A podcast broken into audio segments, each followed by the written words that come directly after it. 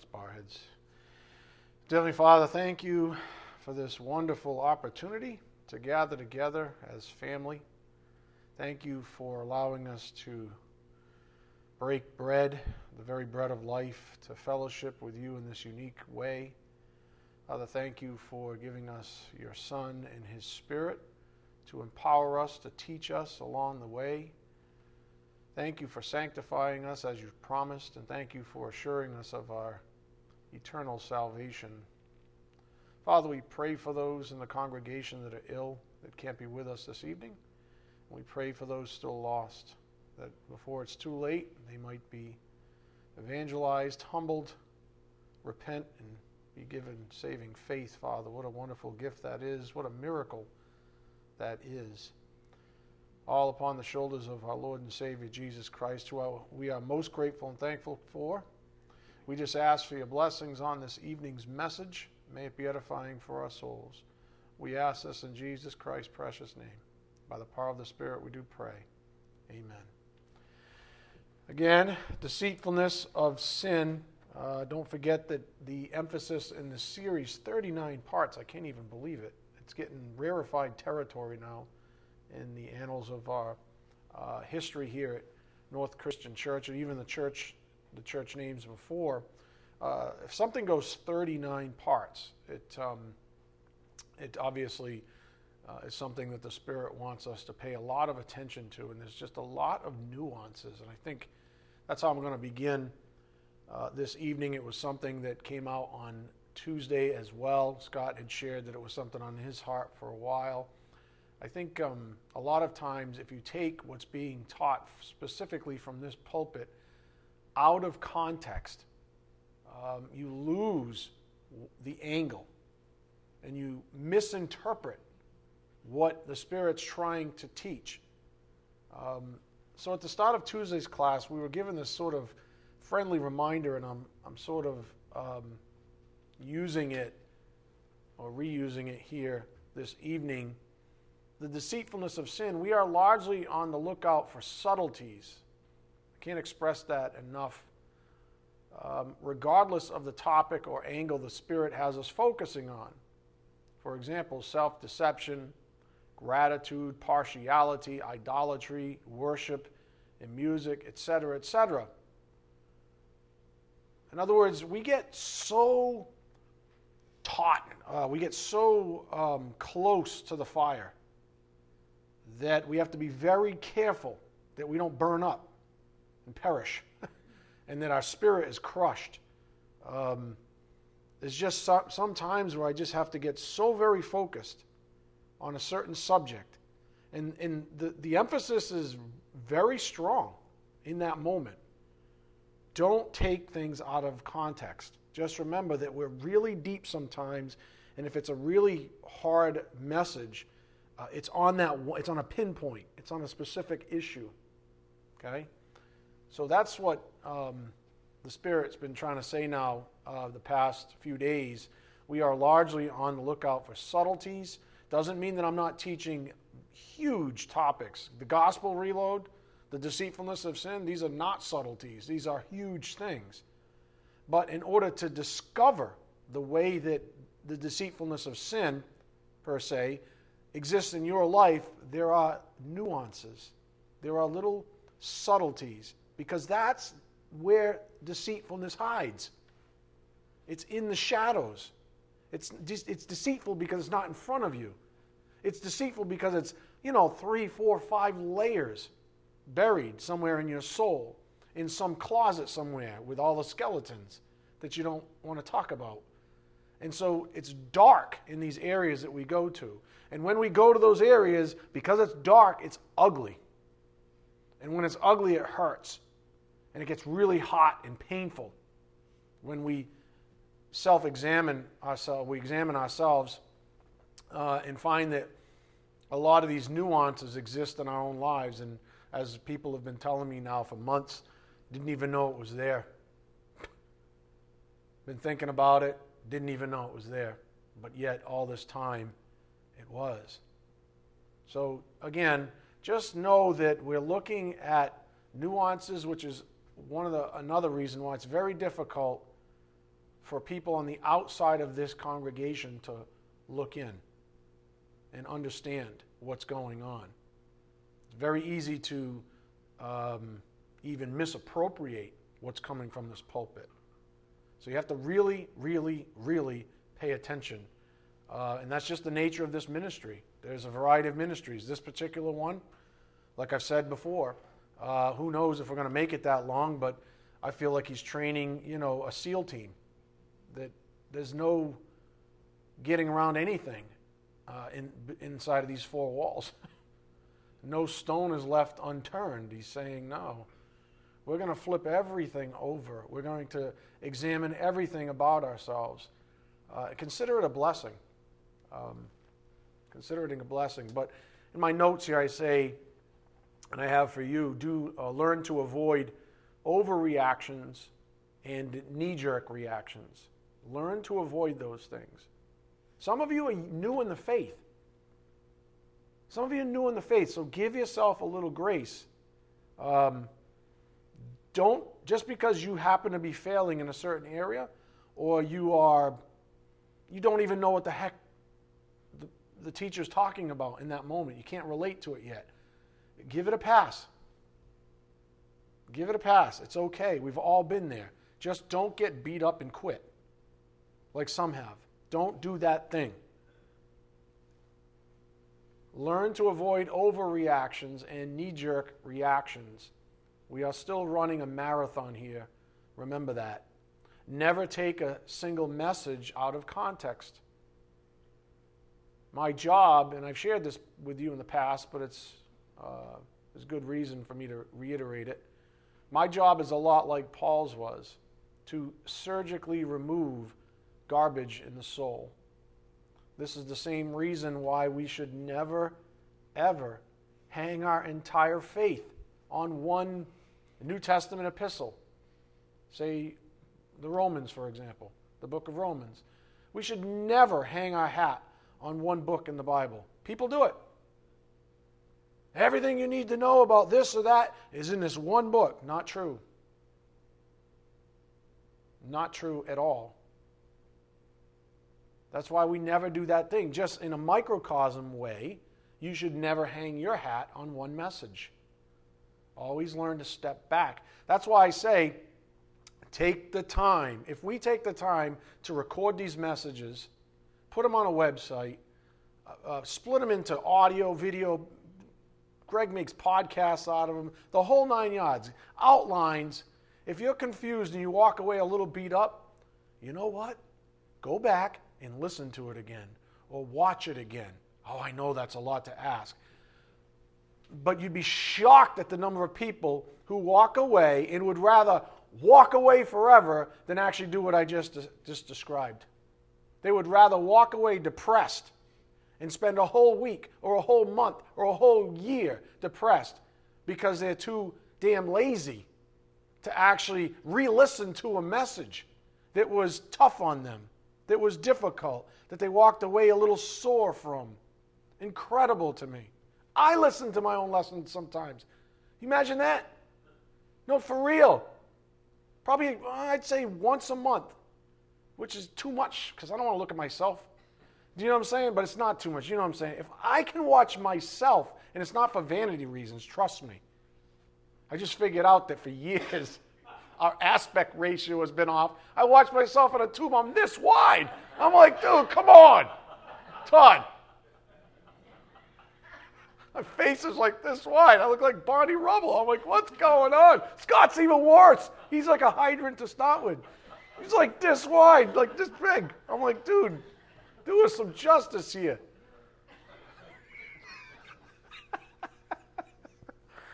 uh, so it's not for vanity's sake. I learn. So if I can do it and I'm the guy standing here, all this stuff goes through, through me first, even Scott's teaching review, and I can listen to myself, then guess what? You can listen to me more than once. Anyways, we should never do that thing. Never take one uh, book out of the Bible and hang our hats on it. Never take one lesson or one message and hang your hat on it. Paul, like myself, was commissioned to ferret out minute details in order to refute very strategically designed false doctrines. What I have to do is very difficult. I hope you know that. It's very difficult because there are so many lies out there. It's why I'm convinced of it. I was thinking about this today. I'm convinced of it. That's why these messages are always difficult. It's, it, it's always like I'm in a mood, right? Like, oh, here we go again. Because it's difficult. There are so many lies. You see, what I don't want to do, I was thinking, I'm like, God, why do you do that? Why do you make me be like Paul more than, say, the next person? Why am I, why am I constantly at these people? And this is how he responded to me. He says, Because that's what I need you to do. When things go well, I want all glory to go to me. When they're happy and, they, and they're rejoicing and, and, and they're content and they're peace, I want all of that to be attributed to me. You can take all the crap. you can go in there, get scowled at, looked at, sometimes sent awful emails or voicemails or texts or whatever, you know, little snide remarks here and there. You can get all that stuff and you can take the beat down. And I say, okay, if that's my job, so be it. Because this is hard. But when it comes to all like the really cool stuff, God says, I'll take it for me. I want them to see me. I don't want them to be confused about who the source of truth and grace and mercy and love actually is. It's me. You need to just clear the air for them. So, Paul, if you read Paul, that's what he did all the time. People are trying to kill him all the time. I mean, he, do, do you remember what he said at the very end of his ministry? I'm all alone. How does Paul end up all alone? Paul, like myself, was commissioned to ferret out minute details in order to refute very strategically designed false doctrines. And I was thinking about that on the topic of why we undergo this kind of surgery. Let me see if I can illuminate it for you with an example. It's not the greatest example, bear with me. Personally, I like to laugh. You may not know that about me because I'm always grouchy behind the pulpit, but I actually really enjoy um, being made to laugh, like a good joke. Uh, I'm not really into the nasty stuff anymore, uh, like I was when I was younger, but um, a good joke that can make you laugh, that's clean enough, this kind of a thing. And I've listened to a variety of comedians over the years. And this is sad. I cannot remember even one comedian. Save the man I showed you one time about five years ago. Remember Michael Jr.? Remember that Christian, the black guy? Um, besides him, I cannot even remember one comedian that eventually does not take a shot at Jesus Christ. Not one. I'll start listening, they're clean. Boom! All of a sudden, religion's on the, on the cutting block. Next thing you know, they're denouncing Jesus, they're calling us a bunch of Jesus freaks and everything else. And they're funny, and then I have to turn it off. There's a plague in contemporary Christianity that requires surgical precision to attack. Let me use another um, more visual example to help with this up here on the board. Now, this is pretty, this is real. I did not dog. This, this kid actually exists, okay? And no, it's not Scott Grundy. What's wrong with this picture? Look how big his arms are. There's nothing else. Everything else is just like, you know. this person worked, even injected his biceps and triceps with steroids and some kind of a filler to make them huge. And you look at it and you kind of say, what is wrong with that? What's wrong with him? He's completely disproportionate, right? This is analogous to some Christians in this world due to the deceitfulness of sin, they are overinflated in some otherwise good areas of their lives. Nothing wrong with having biceps or triceps that are in good shape. But that, that's obscene. So, due to the deceitfulness of sin, some Christians are overinflated in some otherwise good areas of their lives, but they are severely atrophied in other areas, often the most important areas, beginning with the gospel. Oh, they've got unbelievable supposed love and, uh, and admiration and, and emotion for the Lord, but they cling to a watered down, cheapened gospel. The result is that there are many Christians who are very disproportionate. For example, one area of overinflation has been, as we've been discussing, in music ministry. While it certainly, or it is a certainly, can be a healthy form of worship, what the Spirit's been saying is that it is designed to be a show of gratitude and expression to the Lord. Music in the Bible is described as a form of worship to the Lord. I love the analogy Scott gave on Tuesday using the ladies as an example. He said, Would you rather be sung about or sung to? I'd add the following question Which reveals a greater intimacy? To be sung about or to be sung to? Or which reveals a greater understanding of you as well? To be sung about or to be sung to? Hmm. If anything, music is something that is expressed. Music is an expression. If you're a bodybuilder, it is equivalent to standing in the mirror and admiring all the good work the Lord has done in you, including the balance and proportionality. I don't know any holy scripture that proposes we will necessarily learn from music worship. And I know there are nuances there, but I hope you get what I'm trying to say. I don't know of any holy scripture that proposes that we will necessarily learn that that's the mode of music that we learn from music worship, other than obviously to confirm that when God says He will sanctify you, He does, hence you're singing to Him. There might have been a time in your life where you weren't singing as unto the Lord. You weren't singing to Him. You weren't worshiping Him. That was something that came with sanctification. For some of you, that's happening right now on the topic of music. I don't know. Assuming it does, or it is. In fact, what I see is that music worship is a variant of one of my favorite passages up here on the board, 1 Thessalonians 5 16 to 18. This is what music worship reminds me of if I read about it in the Bible. Rejoice always, pray without ceasing, and everything give thanks, for this is God's will for you in Christ Jesus. He wants you to rejoice in singing. Sing to Him. Rejoice in gratitude. Pray is another form of what? Worship. Singing is a form almost of prayer. You could argue that it is a form of prayer, definitely a form of worship. Rejoice always, pray without ceasing, and everything give thanks. That means in your song.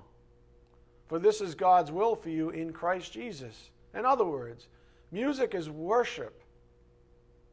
I, I, wonder if people even know that anymore.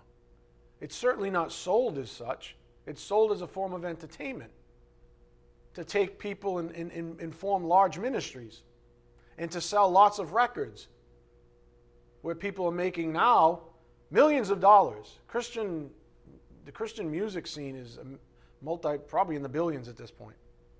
It's big business. You know what the Bible says about music? Before there were radio stations, music is worship. Something that has a definite, you ready? Here's the key phrase. I need you to listen. Music is worship, something that has a definite direction. A definite direction, like all worship does. That's the key. Music isn't where we learn the Word of God, it's where we rejoice in its results in sanctifying us. It's where we express our gratitude to the sovereign God of the universe for saving us. It's where we openly celebrate Jesus Christ our Lord. It's not about celebrating our feelings or emotions, that's self centeredness. In other words, if the point of you listening to so called Christian music is so that you can be even more self centered, because now your feelings have become your God and you worship and serve your feelings. As long as your feelings are on the high, you keep feeding those things. Doesn't matter if you're worshiping God or not, whatever boosts your mood, so to speak. So, that question, this is a question that's been coming back for years now from the pulpit. What are we celebrating? What are we celebrating? Celebration demands a root cause. Otherwise, it is unfounded emotionalism. Demands a root cause. And I use that word demand on purpose. Hear it. Figure it out. Celebration demands a root cause. Otherwise, it is unfounded emotionalism. How can we, quote, supposedly celebrate Jesus if we don't know the Word of God? Him. Wouldn't this be nothing more than celebrating for the sake of celebrating?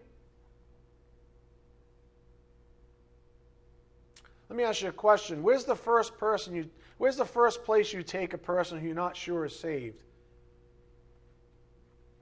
Christian Woodstock or church?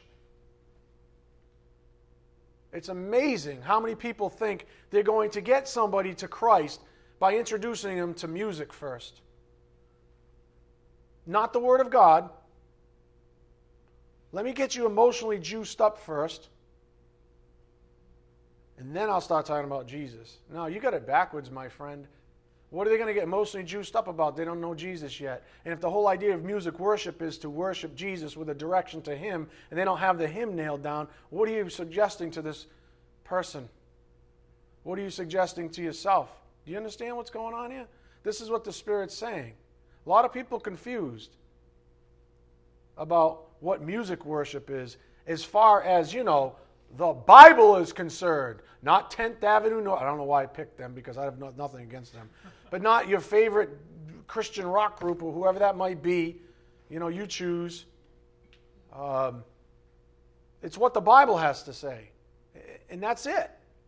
What does the Bible have to say about music, worship, music ministry? What is its place in Holy Scripture?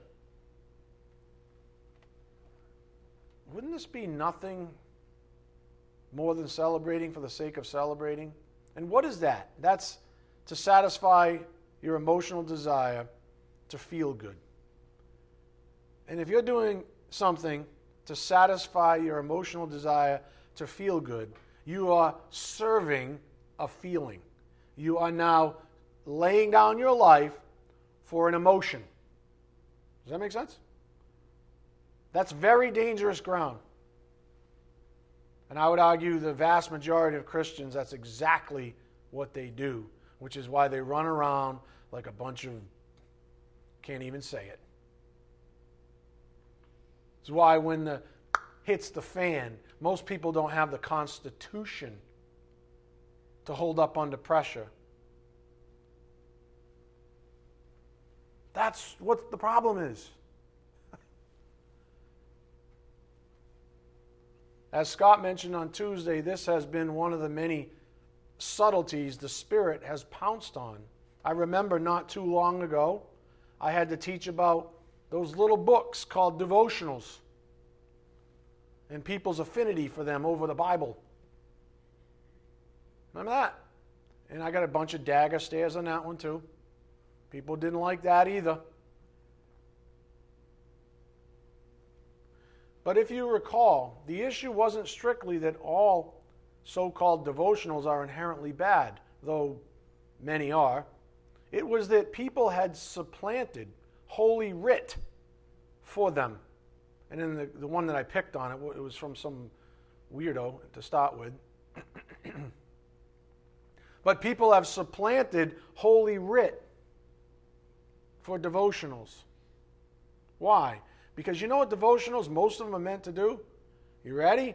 You can answer this, can't you? It's the whoo, get the emotions up. You're sitting on the toilet, you got whatever, how long you spend there. All right, whatever. You got a little page, it's this long. It's not even as long as the Bible, it's this long. And you get jazzed up while you're sitting on the toilet. Woo! What do you think that's meant for? Why don't you take your Bible?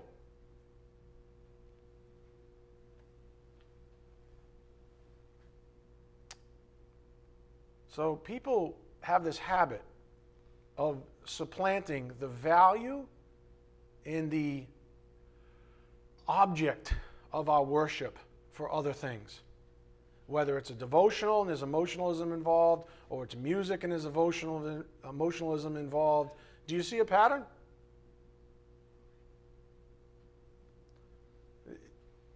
People want to worship their feelings, which is essentially worshiping themselves. So there's a pattern we must, or we just investigated with music ministry up here on the board. Again, what are we celebrating?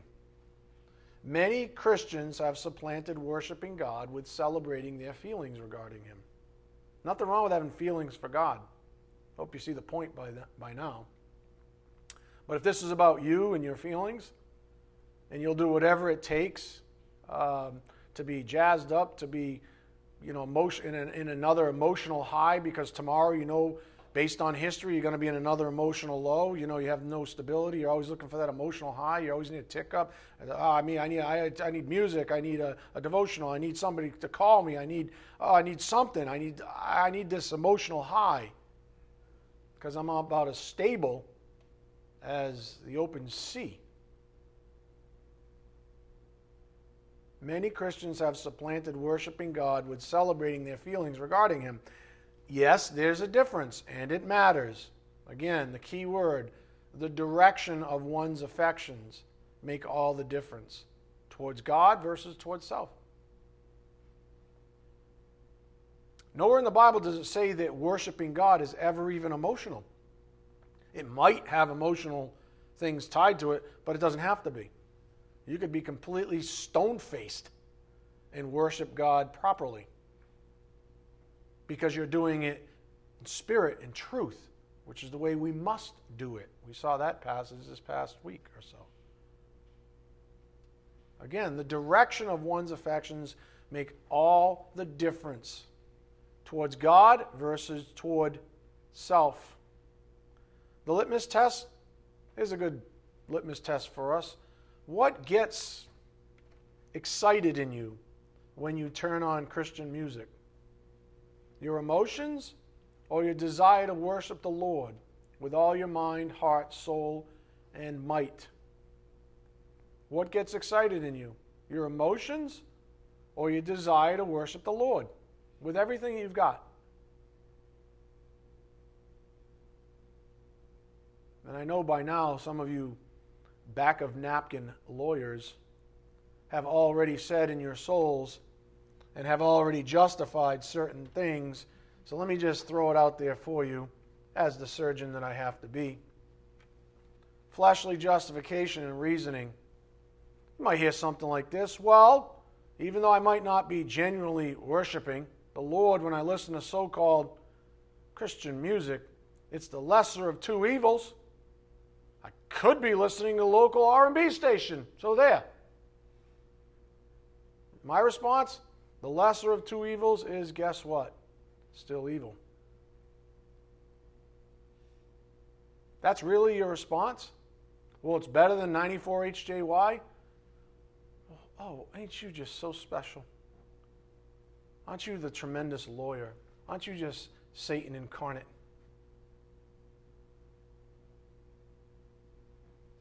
It's still evil. If you're worshiping wrong, it's still evil. Up here on the board. Man, I am so hated right now. If you're not going to worship God through so called Christian music, then here's an idea. You ready? This came up on Tuesday. Turn it off. here's another revelation. I don't even know what the time is. I have to look it up. But maybe 100 years more ago, there were no, well, there were no cars but there weren't any radios in cars. At some point in our history, there weren't any radios.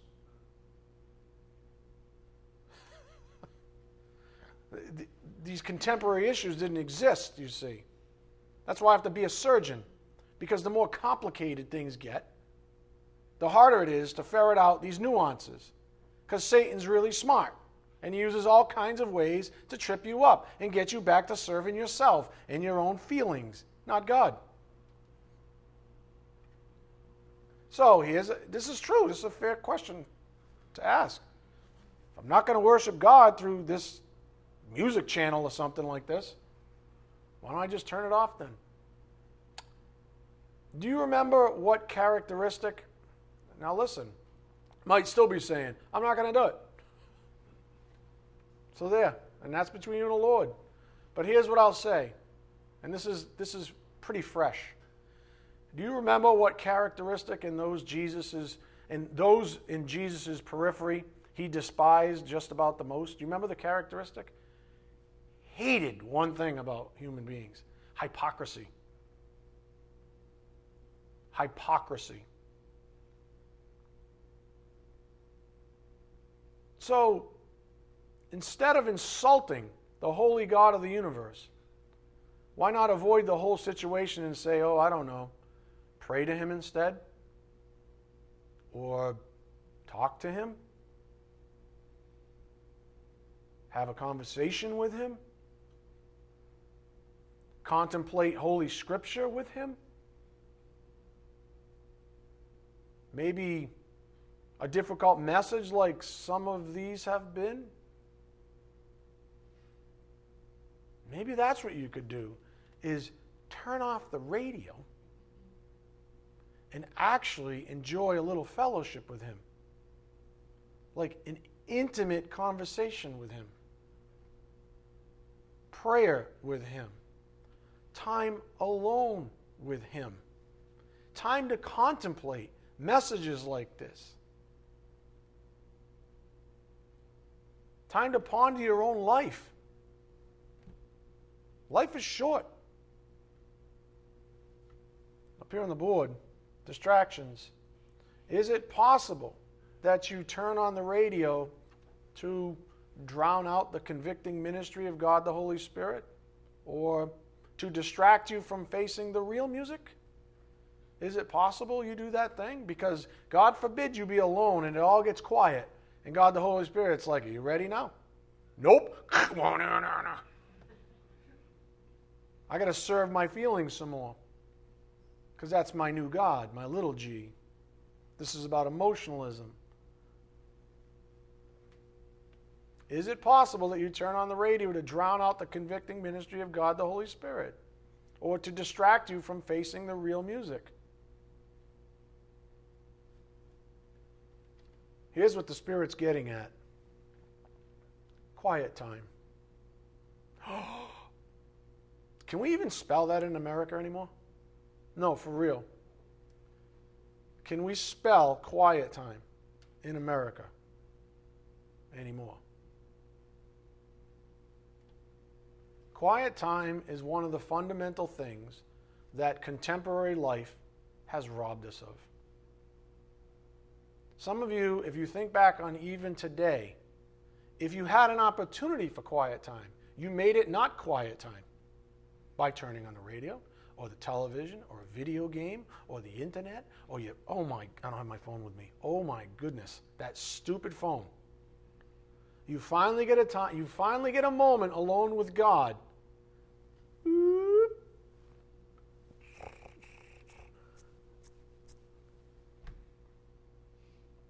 You finally get a moment alone with God, and the first thing you do is go to technology, which is just a distraction.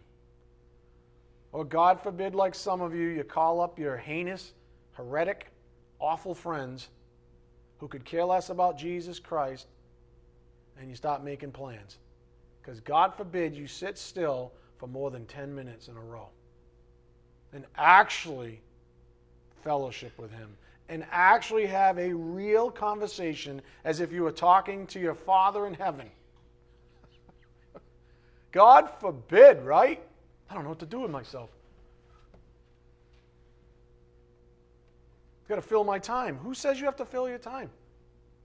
It's the funniest thing. You fill your schedule up, you complain about not having any time. You finally get a moment, you fill it back up. I say this fight for quiet time. I know it sounds weird. Fight for it in your life. Fight for it.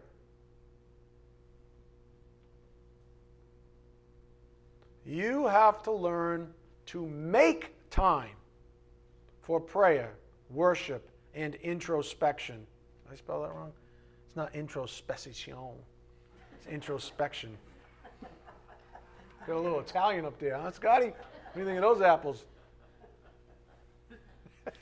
I got carried away. You have to learn to make time for prayer, worship, and introspection.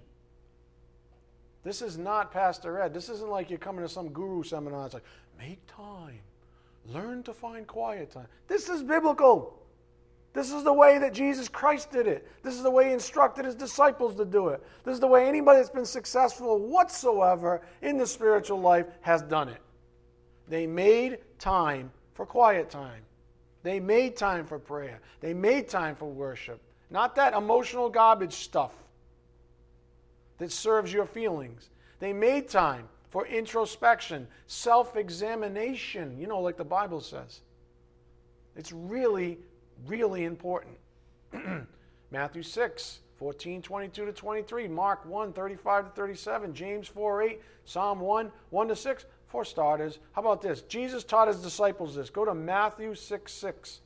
Matthew 6, 6. We're going to see how important this fight for quiet time is. Some of you don't even know how to be alone. You know, well, whole nother topic. Some of you don't want to be alone because you don't like yourself. Oh, did that sting? Oh, I'm on a roll. It's Thursday night. I don't have to see you for another three days. You'll cool down by then.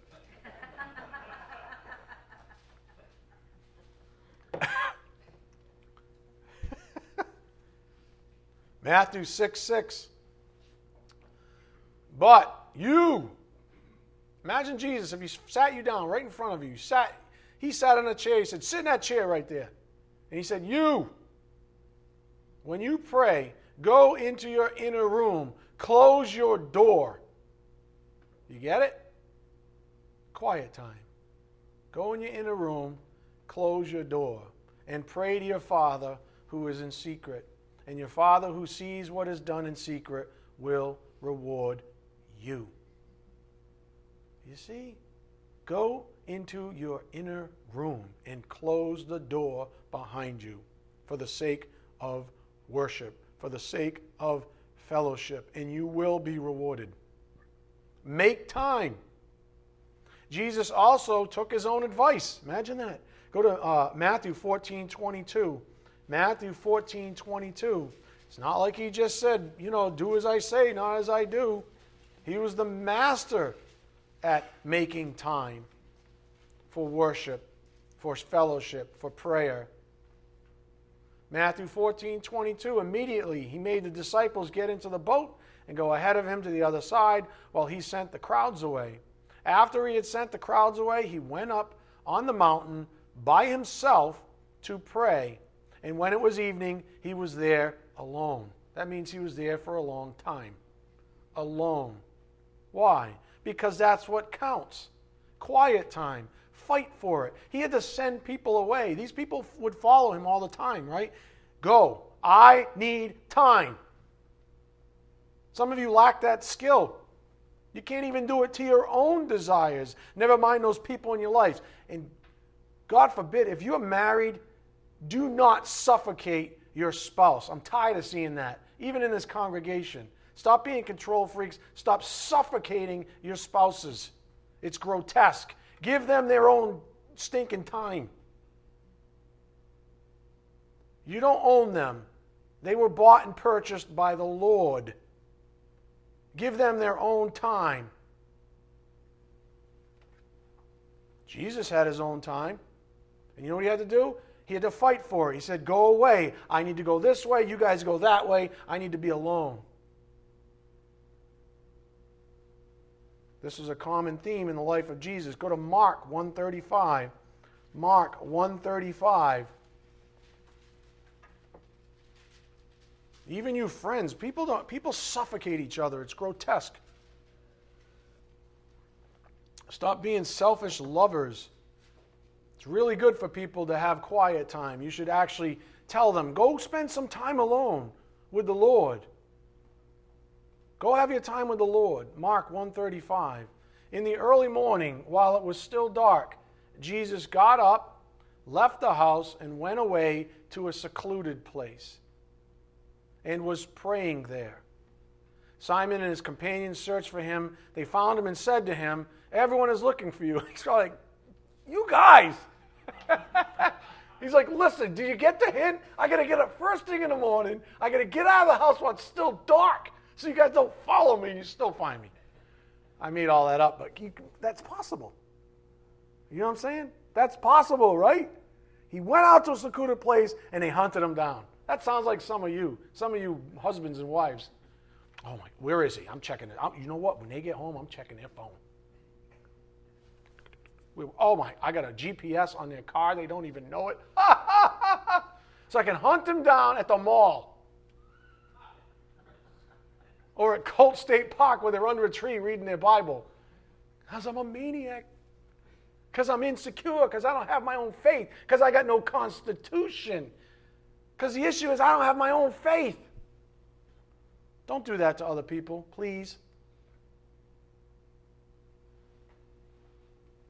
Found them.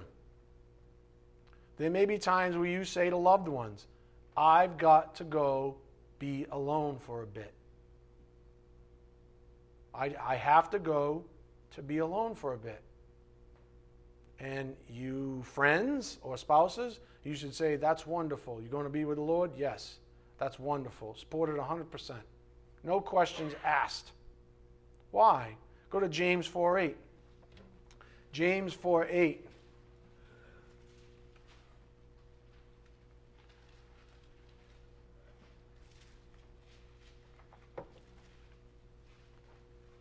You need this time. You need this quiet time.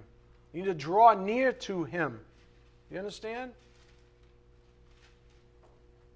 James 4 8.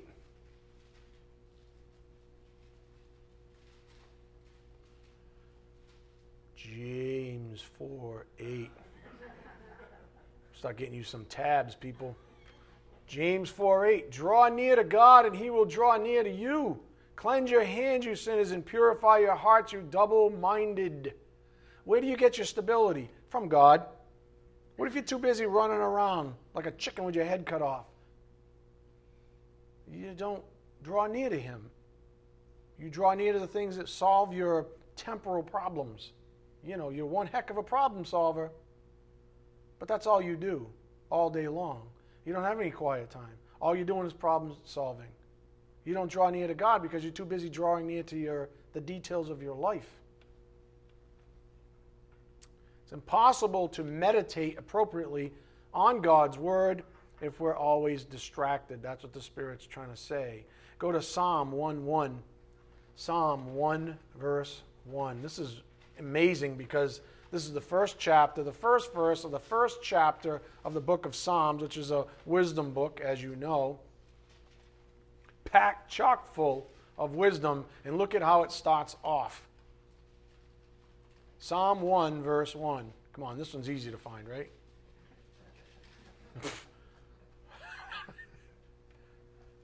Psalm 1 1. How blessed is the man who does not walk in the counsel of the wicked, nor stand in the path of sinners, nor sit in the seat of scoffers, but his delight is in the law of the Lord, and in his law he meditates day and night. Meditation requires focus, it requires quiet time, even, even if it's just a quietness in your soul. Some of you don't have that ability yet. I think that comes with maturity. People have a quietness about them, a quietness in their soul, regardless of what's going on around them. That's something that I, be- I personally believe that the Bible teaches is developed over time. New believers, they just need to go escape, be alone, pray, Read your Bible. Put, a, put some time aside. If it has to be regimented, do it. As you grow up, you'll learn the strategies and the abilities. You'll be given the ability to have quiet time and meditate, even with more and more distractions, people hunting for you, like poor Jesus. But his delight is in the law of the Lord, and in his law he meditates day and night. He will be like a tree firmly planted by streams of water, which yields its fruit in its season, and its leaf does not wither. And in whatever he does, he prospers. The wicked are not so, but they are like chaff which the wind drives away. Therefore, the wicked will not stand in the judgment, nor sinners in the assembly of the righteous. For the Lord knows the way of the righteous, but the way of the wicked will perish. Again, I'm trying to encourage you, my friends, truth be told, up here on the board, fight, please, fight for quiet time. If you have to revert to that strategy I just mentioned, like a, a, newer person in the faith because it's been a while, then so be it. Put something in that ridiculous, super smartphone of yours that says this block of time is for God. Nobody else is in here. No one. I mean, no one. You have to learn to make time for prayer, worship, and introspection. This will never happen if you're preoccupied with living up to, say, your idols' philosophies, to mix a little more of the Spirit's counsel as of late. If you're preoccupied with living up to your idols' philosophies, what they think you should be doing with your life, what they think your life should look like, what they think that Christianity is all about. You get truly preoccupied with a lot of things that are ungodly that have nothing to do with the Word of God. We usually justify such errors in our living by claiming a certain, you know, happiness. But I'm happy. But here's my thought on all of that authority is vested in Holy Scripture. The Word never says happiness comes through worldly blessings. You might say, but I'm happy because I get to go on vacations. I'm happy because I got a nice home. I'm happy because I got a, a pedigree bald cat that I paid $6,000 for that I've always wanted. I'm happy because I've got a new pair of pumps. I'm happy because I got a new toupee. I'm happy because I got, you name it. Do people even buy toupees anymore? John Gardner? I'm just kidding. Poor John. The world, excuse me, the word never says happiness comes through worldly blessings, even though contemporary Christianity will tell you it does. They literally say that. Do this, do Christianity, and you'll be, quote, happy. You'll be blessed. The most perverted versions of that are called the prosperity gospel, but you get the point. Do Christianity, and you get happiness. And you get on this treadmill well, I'm still not really happy. You don't realize you're in the wrong ballpark. I'm still not happy, so I'll work harder. I'm still not happy, I'll work even harder. I'm still not happy. All I'm doing is chasing happiness, but I'm not getting any of it. You know what? The word never says that's the way that, that it works. Here's a parable. A man has a seven year old son son whom he adores. This man is the king of the land, but outside of his kingdom, he is despised, hated, a marked man. Those outside of his kingdom walls would kill him if given the chance.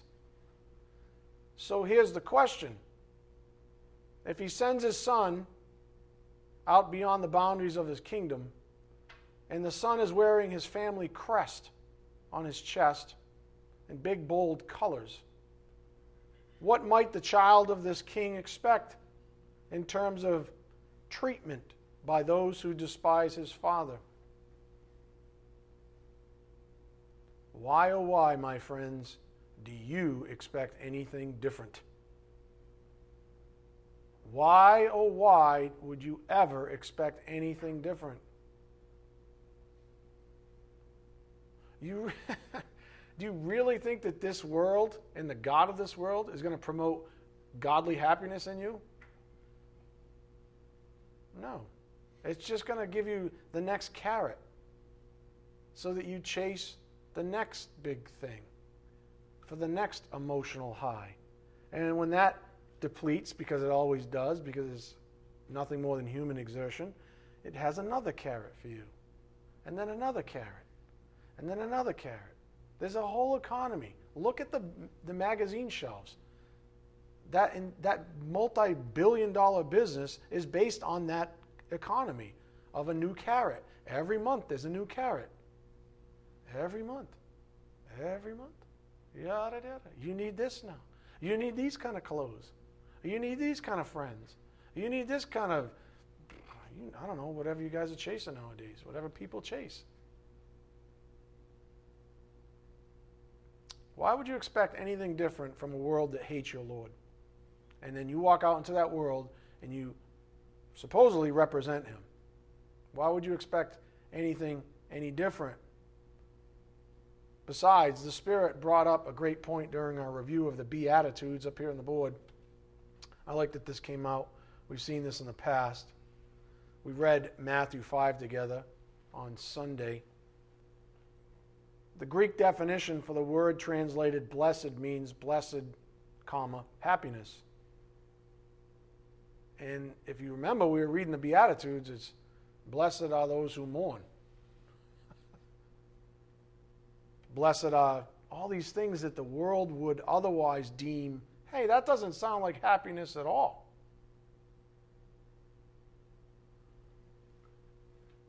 Blessed are the meek. Blessed are those who seek righteousness. The Greek definition for the word translated blessed means blessed and happiness, blessed and happiness. We must think of godly happiness as being, let's call it, in the sphere of fellowship with God. That's where you're happy. That's where you're supposed to be. It's where you were built to be. You're born again. You've, given, you've been given brand new faculties to appreciate that space to have affections for the Lord God. It's where you're supposed to be. Have you ever felt right about something and it made you happy? That's what I'm talking about. Something that's right. All of a sudden, there's, there's, no, um, there's no more friction. There's no more friction. When something's right, there's no more friction. It's like a puzzle piece. It goes right in. There's no, you know, you're not trying to do that thing that, you know, it's going to fit.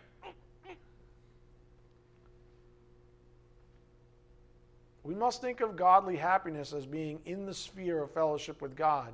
Quote, For you were formerly darkness, but now you are light in the Lord. Walk as children of light. That's Ephesians 5 8. Walk as children's children of light.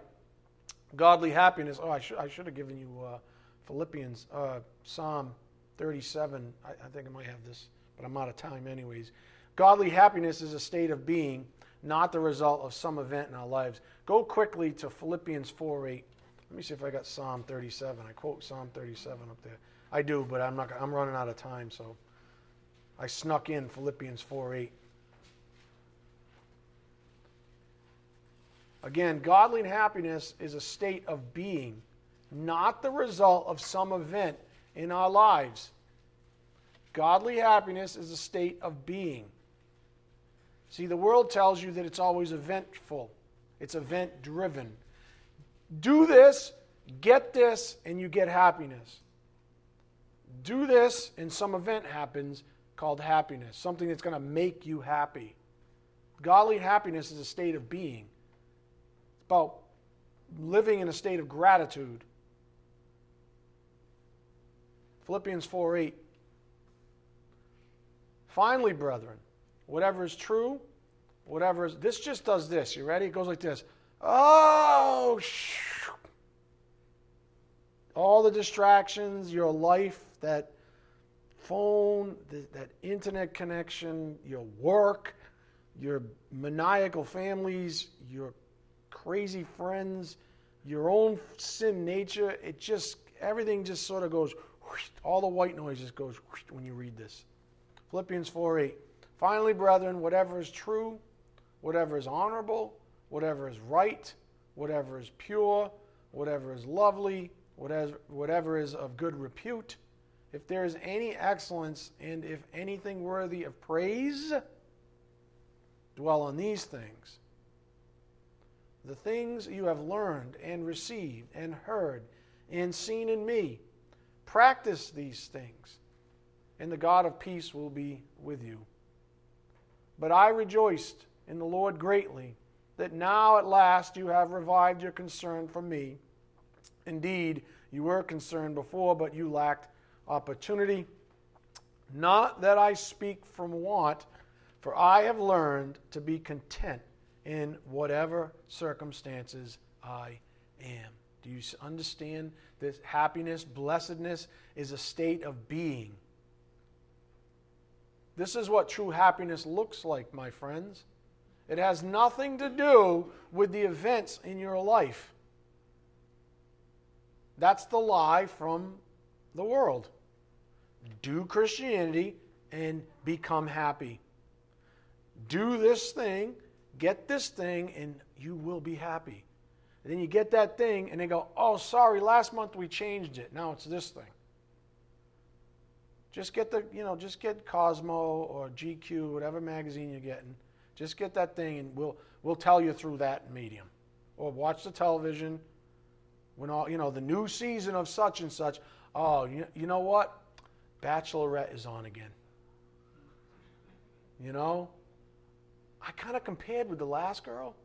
So I felt like a kinship, you know what I mean? I felt desired, you know, almost like living vicariously through that woman. But this season, man, she looks totally different. I got to get a new haircut. I got to get new clothes. I got to live vicariously through some other woman now.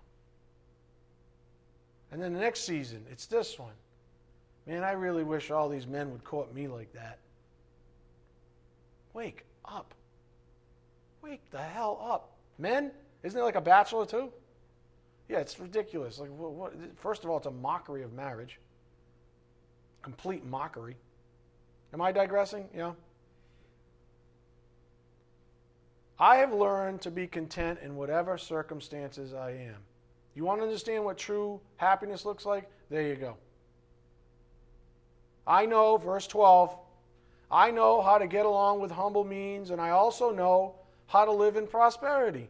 And in every in any and every circumstance, I have learned the secret of being filled and going hungry, both of having abundance and suffering need. I can do all things through him who strengthens me.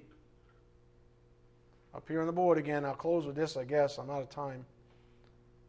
It's reference to the Beatitudes, but the principle is in there. The Greek definition for the word translated blessed means blessed happiness. We must think of godly happiness as being in the sphere of fellowship with God. Walk as children of light.